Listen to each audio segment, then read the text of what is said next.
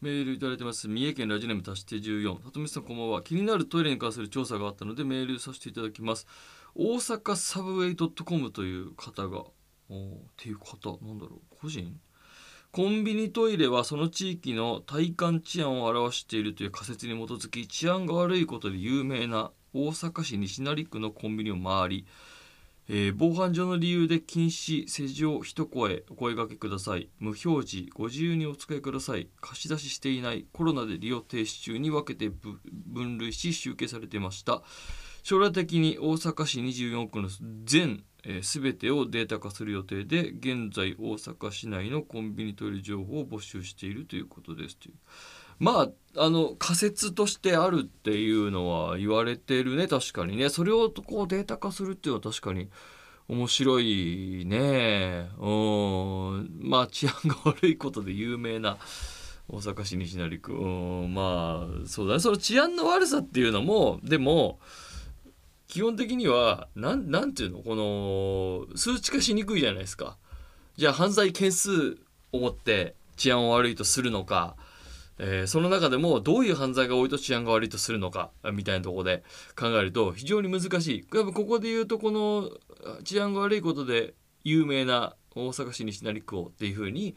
今こういうふうにあのその方が選んだのかもしれないけどそれもなんとなくみんなの中でイメージでありますよねっていう概念なのか何を根拠にそうしたのかっていうこのデータ化するとなるとそこの根拠も結構僕は大事になってくるんじゃないかなっていうふうに思思うんですよね。でふんわりとしたデータはおそらく出るんじゃないかなコンビニとして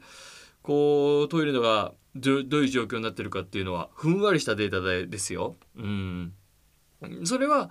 そこに、えっと、住んでいる人のこう感覚値もあるしそしてそこの、えーお店で働いている人の、えー感覚も反映されると思うんですよ。うん、っていうのはトイレってあの汚れが一箇所あるとその汚れに汚れがつくっていう、まあ、トイレだけじゃないけど全部がそう生んでるんですよ。えー、ということはトイレ清掃例えばその真面目にやっているバイトの人がたまたまたまたまそこの店で働いてたらまめにトイレ掃除してでいたずらもされないように気をつけて、えー汚れてたらその汚れをまめに取ってみたいなことしてるとトイレが綺麗だから自分も綺麗にして出ていかなきゃって思う人が増えるとしてえー生活の状態が保たれるじゃないですか。でもそれって一人のバイトの人の意識でそのぐらい変わっていくもんだと僕は思うんですよ。もちろんこれ僕がデータ取ったわけじゃないからし分かんないですよ。でも意識下で言うとそういうことってあると思うんですよね。ということで言うとそのそれって一人じゃないですか。たまたまその地域どんなに治安が悪い地域でも一人そのね えっとそういう彼が、えーいたところだから実はねこうトイレの環境が良くなってたみたいなこともありそうだから全般的にこのはっきりと数値でバンバンバンバンって出るもんじゃないかもしれないけどまあまあ大きくはなんかあんのかもしれないね。うーん。難しいもんだよな。だからじゃあ逆にさえっとその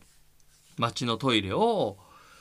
えーまあ、全部締め切っちゃうとねまたちょっと不便になったりして難しいかもしれないけど例えば貸し出すということを前提にしたとしてもそのじゃあトイレを徹底的にもういたずらさせないきれいにしていく清潔にするっていうことを徹底したら逆にその治安が良くなっていくとかね分かんないよみたいなことになってってもちょっと面白いよなって思って今これを読ませてもらいましたけども。えーということでまあいろんなねこうやってでもデータ化していくっていうのは非常に面白いですよね。ということでございまして、えー番組に参りましょう。里見さん臨休ゲストゲストゲストゲスト